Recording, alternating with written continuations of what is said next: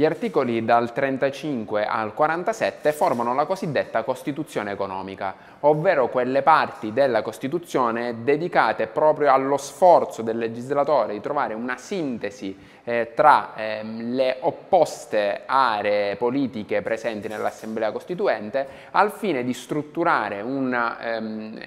delle previsioni per quanto attengono all'economia, alla proprietà, eh, tutte, alla libertà di iniziativa, per tutti quei diritti che ehm, da sempre riguardano, eh, sono diciamo, settori di conflitto per, per il mondo politico. E in quest queste disposizioni che andiamo ora a affrontare rappresentano proprio eh, il massimo della modernità del legislatore, il massimo eh, del pensiero innovativo del, del Costituente, perché ehm, con, eh, con l'attività di mediazione interna all'Assemblea Costituente si è riusciti a ehm, trovare un punto di vista assolutamente mediano e assolutamente rispettoso di quelli che sono i pensieri di tutte le aree politiche presenti all'interno dell'Assemblea eh, che però non pende troppo né da un lato né dall'altro. È stato quindi uno sforzo sicuramente notevole da parte del legislatore eh, per quanto attiene a una soluzione che di fatto è compromissoria e che eh, non scontenta nessuno e che si mostra assolutamente eh, moderna e aperta a quella che è la situazione attuale e a quel che, che viviamo nel mondo economico e lavorativo. Eh, le norme sulla Costituzione economica eh, cominciano con la, le norme inerenti alla tutela del lavoro e delle libertà sindacali, con gli articoli che vanno dal 35 al 40 della Costituzione, che sul, sulla scia degli articoli 1 e 4 della Costituzione eh, contengono tutte le tutele del lavoro e dei lavoratori in tutte le sue forme, in tutte le sue applicazioni, con lo scopo ultimo non, non, non mascherato di proteggere la posizione soprattutto del soggetto debole, quindi del prestatore di lavoro, del lavoratore dipendente, ma anche quello di consentire eh, al datore di lavoro un, una certa autonomia di gestione e ehm, un certo grado di, di libertà.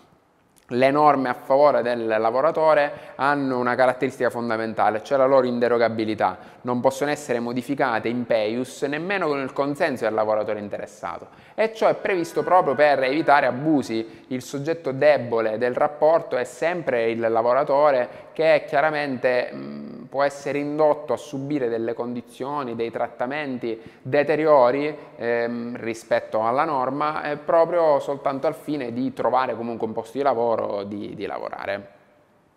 L'articolo 37 proprio ehm, garantisce, obbliga a prevedere anche una dignità del lavoratore, cioè permette, ehm, obbliga anzi il datore di lavoro a alternare periodi di lavoro e di riposo, eh, a garantire un periodo di ferie retribuito, a garantire un riposo settimanale, ma anche strumenti contro le discriminazioni, contro, eh, a tutela dei soggetti più deboli come le donne o come i minori. Eh, tutta una serie di previsioni che ehm, sono oggi assolutamente moderne, ehm, che chiudono diciamo, il cerchio della tutela del, del lavoratore, ehm,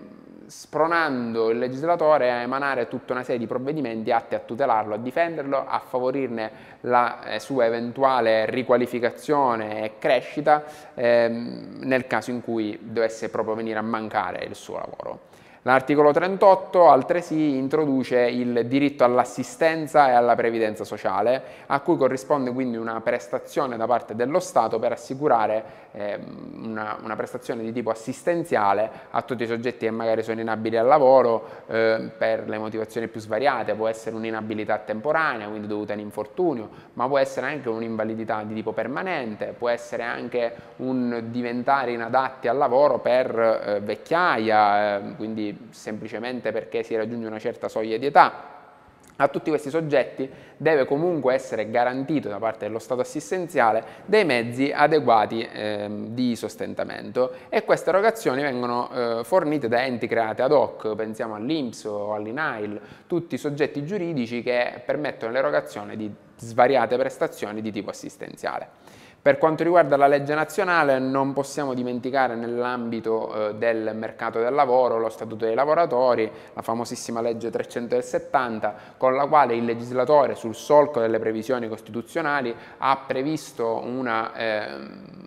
un trattamento dei lavoratori improntato certamente alla tutela del prestatore di lavoro. Eh, statuto dei lavoratori che è ancora oggi in vigore ma che ha subito eh, numerose modifiche e numerosi stravolgimenti sia da una prima riforma operata dalla legge Fornero, famosissima legge varata durante il governo Monti e che ha anche provocato alcuni strascichi eh, piuttosto gravi nel nostro ordinamento come il problema degli esodati, cioè soggetti che erano in bilico eh, tra la vecchia e la nuova normativa sul pensionamento e che quindi si sono trovati diciamo, fuorviati dalla nuova normativa e eh, privi di strumenti di sostentamento momento. Nuovamente lo Statuto dei lavoratori è stato modificato dal governo Renzi a cavallo tra il 2014 e il 2015 con il famoso Jobs Act ehm, che ha sposato l'idea europea della cosiddetta flex security, cioè un bilanciamento tra la tanto sperata flessibilità del posto di lavoro in cui i soggetti dovrebbero diciamo, ehm, avere dei contratti che ne permettano comunque la mobilità o il licenziamento e sicurezza nel senso che dovrebbe essere comunque garantita la possibilità di riqualificarsi, di ricollocarsi, di trovare nuovi posti di lavoro. È stato ad esempio formato il famoso contratto a tempo indeterminato ma a tutele crescenti e so, è stata anche prevista una riforma importante degli ammortizzatori sociali. Per quanto attiene invece al fronte delle libertà sindacali, bisogna precisare che le organizzazioni sindacali nascono proprio allo scopo di tutelare il soggetto debole, il prestatore di lavoro, controbilanciando il potere dei datori di lavoro, eh, permettendo ai lavoratori di aggregarsi il legislatore sostanzialmente sottiene, eh, si attiene al vecchio adagio secondo cui l'unione fa la forza e prevede quindi che le aggregazioni di lavoratori possono eh, più facilmente controbilanciare il potere eh, del, del lavoratore, quindi stando uniti e stando vicini. L'articolo 39 si occupa proprio di istituire e organizzare liberamente un sindacato, anche in categorie in cui già i, sindacati sussistono, la libertà di scelta dello stesso, in contrasto con quanto era previsto dalle leggi fasciste, e della libertà di esercizio sindacale. Infatti l'articolo ci dice proprio che l'organizzazione sindacale è libera ai sindacati non può essere imposto altro obbligo se non la loro registrazione presso uffici locali o centrali secondo le norme di legge e condizione per la registrazione e gli statuti sanciscono un ordinamento interno a base democratica. I sindacati registrati hanno personalità giuridica, possono, rappresentati unitariamente in proporzione ai loro iscritti, stipulare contratti collettivi di lavoro con efficacia obbligatoria per tutti gli appartenenti alle categorie alle quali il contratto si riferisce. Come abbiamo potuto vedere dalla lettura della norma, questa è una di quelle poche previsioni delle, della Costituzione che è rimasta inattuata. Rimane inattuata perché i sindacati fondamentalmente con il timore di essere controllati dallo Stato, dalla pubblica amministrazione, hanno da sempre scelto eh, di evitare la registrazione. Eh, quindi per contro questo ha comportato l'impossibilità teorica di ricorrere alla contrattazione collettiva, che è uno strumento invece utilissimo che potrebbe permettere al, ehm, al lavoratore di ottenere delle pari condizioni di trattamento. Pertanto ad oggi i sindacati non sono mai registrati e non hanno personalità giuridica, ma agiscono come associazioni non riconosciute e traggono la loro disciplina proprio da quella prevista per le associazioni non riconosciute. Per quanto attiene alla contrattazione collettiva, eh, l'effetto di garanzia è stato raggiunto mediante un'altra via da parte delle interpretazioni giurisprudenziali che si sono susseguite nel tempo. La Cassazione infatti ha ritenuto che la contrattazione collettiva può avere valore, può avere efficacia perché eh, tramite la contrattazione collettiva si eh, ha un'idea di quelli che sono gli standard minimi di sufficienza, proporzionalità e adeguatezza eh, della retribuzione e della dignità del lavoratore, ehm, previsti inderogabilmente dall'articolo 36 che abbiamo prima nominato. Quindi tramite questa via si giunge poi a dire che il modo per capire quali sono questi standard è quello di rivolgerci alla contrattazione collettiva. Di fatto dunque, eh, pur senza registrare i sindacati e pur senza avere un contratto collettivo con efficacia erga omnes, tale effetto è stato raggiunto per un'altra via. Proseguendo incontriamo l'articolo 40 che è il diritto allo sciopero, importantissimo riconoscimento concesso ai lavoratori solo con la Costituzione. Ricordiamoci infatti che precedentemente lo sciopero era punito e sanzionato non soltanto civilmente ma anche con norme penali.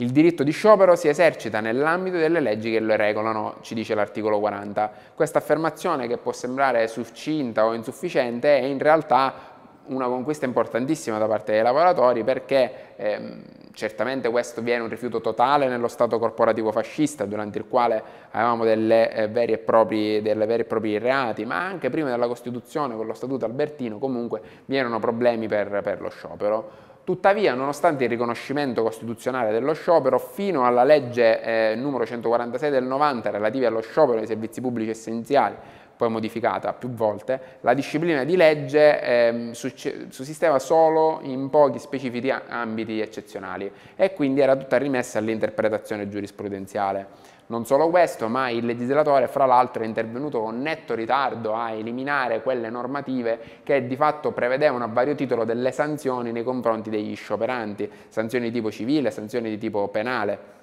Ad esempio eh, la eh, Corte Costituzionale sulla base dell'articolo 40 è intervenuta solo nel 62 e nel 67 ehm, qualificando lo sciopero politico come oggetto di libertà costituzionale, ad esempio. Quindi abbiamo avuto un, ruolo importantissimo della giurisprudenza che da un lato ha colmato il vuoto normativo ehm,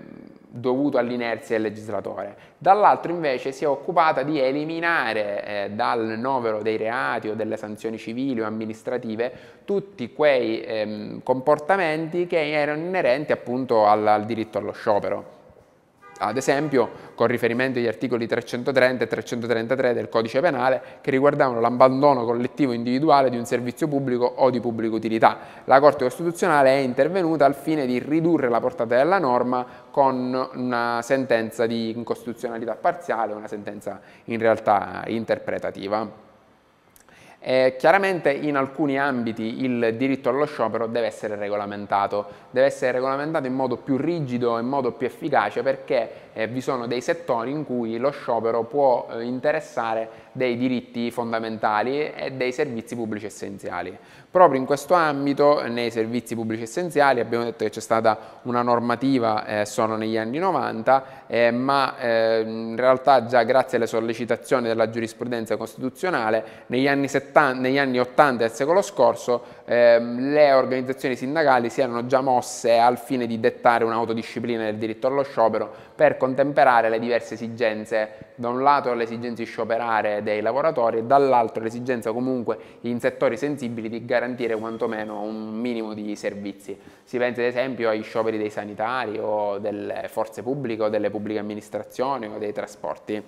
Eh, la eh, disciplina legislativa successiva si avvalsa ampiamente di questi schemi operativi forniti dalla giurisprudenza ma anche dal, dai sindacati, enucleando una serie di eh, tassativa di diritti della persona in base al quale la legge deve assicurare comunque un contemperamento tra diritto allo sciopero e mh, diritti individuali e diritti collettivi dei, dei soggetti. Eh, il rispetto di tali regolamentazioni è garantito dagli interventi di una commissione, di un organo autonomo creato ad hoc, che è la cosiddetta commissione di garanzia, che assicura l'attuazione della legge e può ricorrere anche allo strumento della precettazione strumento che è molto pervasivo e con il quale si intende un provvedimento straordinario con cui l'autorità impone ehm, il termine immediato di uno sciopero e viene assunto con ordinanza da parte del Presidente del Consiglio e dal Ministro delegato. Chiaramente questo è uno strumento che limita di fatto di molto la libertà dei cittadini e la libertà dei lavoratori di porre in essere il diritto allo sciopero.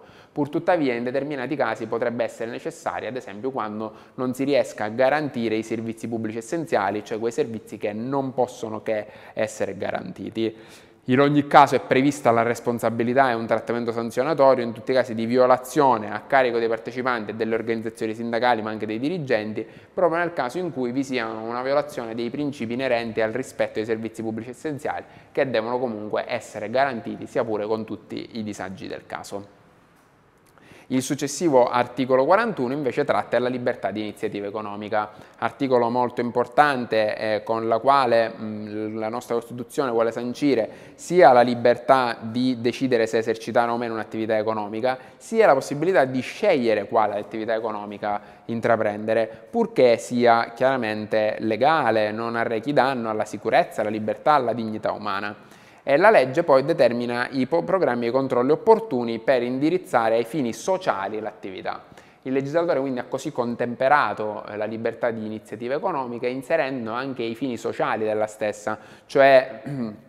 una, eh, la necessità che questo, eh, questa attività economica non sia del tutto scevra dal controllo dello Stato eh, per quanto attiene ai fini, agli scopi raggiunti. E la libertà di iniziativa economica insieme al diritto di proprietà, che è il successivo articolo 42, eh, chiaramente riguardano tutta quella, sono riconoscimenti molto importanti all'interno della nostra Costituzione, eh, perché ricordiamoci che eh, alla fine degli anni 40 eh, vi era un blocco molto forte di partiti di sinistra, anche di partiti di sinistra eh, piuttosto estremi, e quindi in questo caso avere comunque un riconoscimento costituzionale sia della libertà di iniziativa economica sia del diritto di proprietà ci fa capire proprio come la Costituzione sia poi riuscita comunque a trovare un compromesso tra le varie forze partecipanti all'Assemblea Costituente. L'articolo 42 ci dice che la proprietà è pubblica o privata, i beni economici appartengono allo Stato, ad enti o a privati. La proprietà privata è riconosciuta e garantita dalla legge che ne determina i modi di acquisto, di godimento e i limiti allo scopo di assicurarne la funzione sociale e di renderla accessibile a tutti. Contemperamento. La proprietà è garantita, ma lo Stato prevede dei limiti allo scopo di assicurare la funzione sociale e di rendere accessibile a tutti. La proprietà privata può essere, nei casi preveduti dalla legge salvo indennizzo, espropriata per motivi di interesse generale. La legge stabilisce le norme e i limiti della successione legittima e testamentaria e i diritti dello Stato sull'eredità. L'Assemblea Costituente, dopo lungo dibattito, sceglie di inserire la proprietà non tra i diritti fondamentali, come veniva chiesto da una parte dell'Assemblea, quindi non tra i primi 12 articoli, ma tra i diritti economici, ehm, quindi eh, un po' più avanti nella Carta Costituzionale, mentre ad esempio nello Statuto Albertino lo troviamo all'articolo 29, quindi anticipatamente. E sceglie anche di inserire alcune limitazioni che hanno natura costituzionale, quindi la possibilità di esproprio e la possibilità di controllare la proprietà a fini sociali. Ehm, chiaramente ehm, questo, ehm, questo articolo è proprio frutto di quella attività di cui parlavamo prima di compromesso tra le varie forze politiche e l'articolo 42 rappresenta proprio il punto centrale, il fulcro della Costituzione economica, perché contiene sia la disciplina a difesa della proprietà, sia l'equiparazione tra proprietà pubblica e proprietà privata, sia la possibilità di limitare, secondo eh, la legge, ehm, con strumenti di legge, l'accesso al diritto di proprietà. Per quanto attiene all'espropriazione, l'espropriazione è quello strumento amministrativo mediante il quale eh, la ehm, pubblica amministrazione eh, può appropriarsi di un qualcosa appartenente a un altro soggetto per ragioni di pubblica utilità. Lo strumento che era molto utilizzato attorno agli anni 60 e 70 conosce oggi invece un lento declino, eh, lento ma inesorabile declino, a vantaggio di strumenti di natura privatistica come la compravendita. Questo proprio per evitare di danneggiare troppo il proprietario, perché l'espropriazione, se è pur vero che consentiva di ricevere un indennizzo, è anche vero che l'indennizzo era certamente ben lontano dai valori di mercato, mentre invece con lo strumento della compravendita, oltre a evitare un possibile procedimento procedimento eh, amministrativo piuttosto defatigante, è anche eh, possibile valutare il bene del soggetto privato eh, meglio rispetto a quanto avveniva con, con l'indennizzo. Ehm, il codice eh, oltre, oltre, a quello che abbiamo detto, mm, anche nel codice civile troviamo alcune limitazioni al diritto di proprietà, che è ad esempio quello degli atti emulativi, che è contenuto dall'articolo 833 del codice civile. Quindi se è vero che la proprietà è assolutamente libera, piena, il suo godimento no, deve essere rispettato e non può essere eh, ostacolato da nessuno, è uno di quei famosi diritti reali, e, ehm, quindi validi nei confronti di tutti, è anche vero che eh, l'esercizio non è un esercizio indiscriminato del diritto di proprietà, tant'è vero che è fatto divieto di compiere atti che valgono a eh, abusare di questo diritto, cioè che valgono a impedire ai soggetti eh, un pieno godimento della proprietà al pari, eh, al pari de, de, dell'altro, quindi tutti devono avere la possibilità di godere pienamente della propria proprietà il fondamento costituzionale dei, delle limitazioni al diritto di proprietà, quindi sia quello costituzionale sia quelli previsti dal codice, eh, sono, scaturiscono fondamentalmente dall'articolo 2 e dalla solidarietà sociale che lo stesso articolo impone e che eh, gli articoli che abbiamo detto richiamano, ivi compreso l'articolo 42.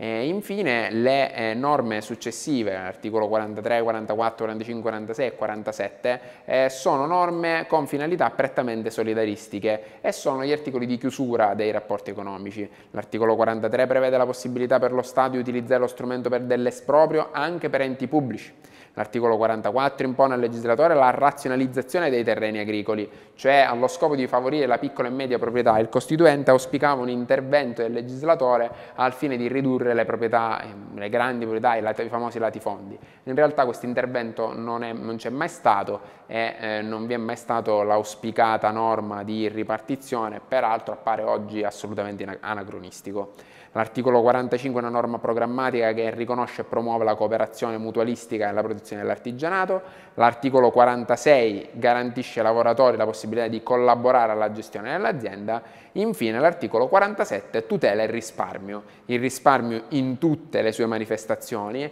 e chiaramente è un punto molto importante per gli italiani che sono un popolo di risparmiatori per eccellenza, e introduce il cosiddetto diritto all'abitazione, da considerare come il diritto per lavoro un diritto fondamentale di ogni individuo e per il quale eh, il legislatore deve attivarsi eh, al fine di garantire ai cittadini, a tutti i cittadini, un diritto all'abitazione. Proprio sulla base di questo nel tempo ehm, abbiamo avuto numerose... Mh, numerose leggi che hanno cercato di attuare questo principio, ad esempio mutuo a tassi agevolati, sgravi fiscali, ma anche case popolari ad assegnazione gratuita, eh, eliminazione delle tasse eh, come l'ICI, l'IMU nei confronti dei soggetti proprietari della prima casa, così eh, quindi ehm, agevolando quello che è il possesso di questo bene che è ritenuto dal Costituente un bene fondamentale per la vita di ogni soggetto e di ogni cittadino.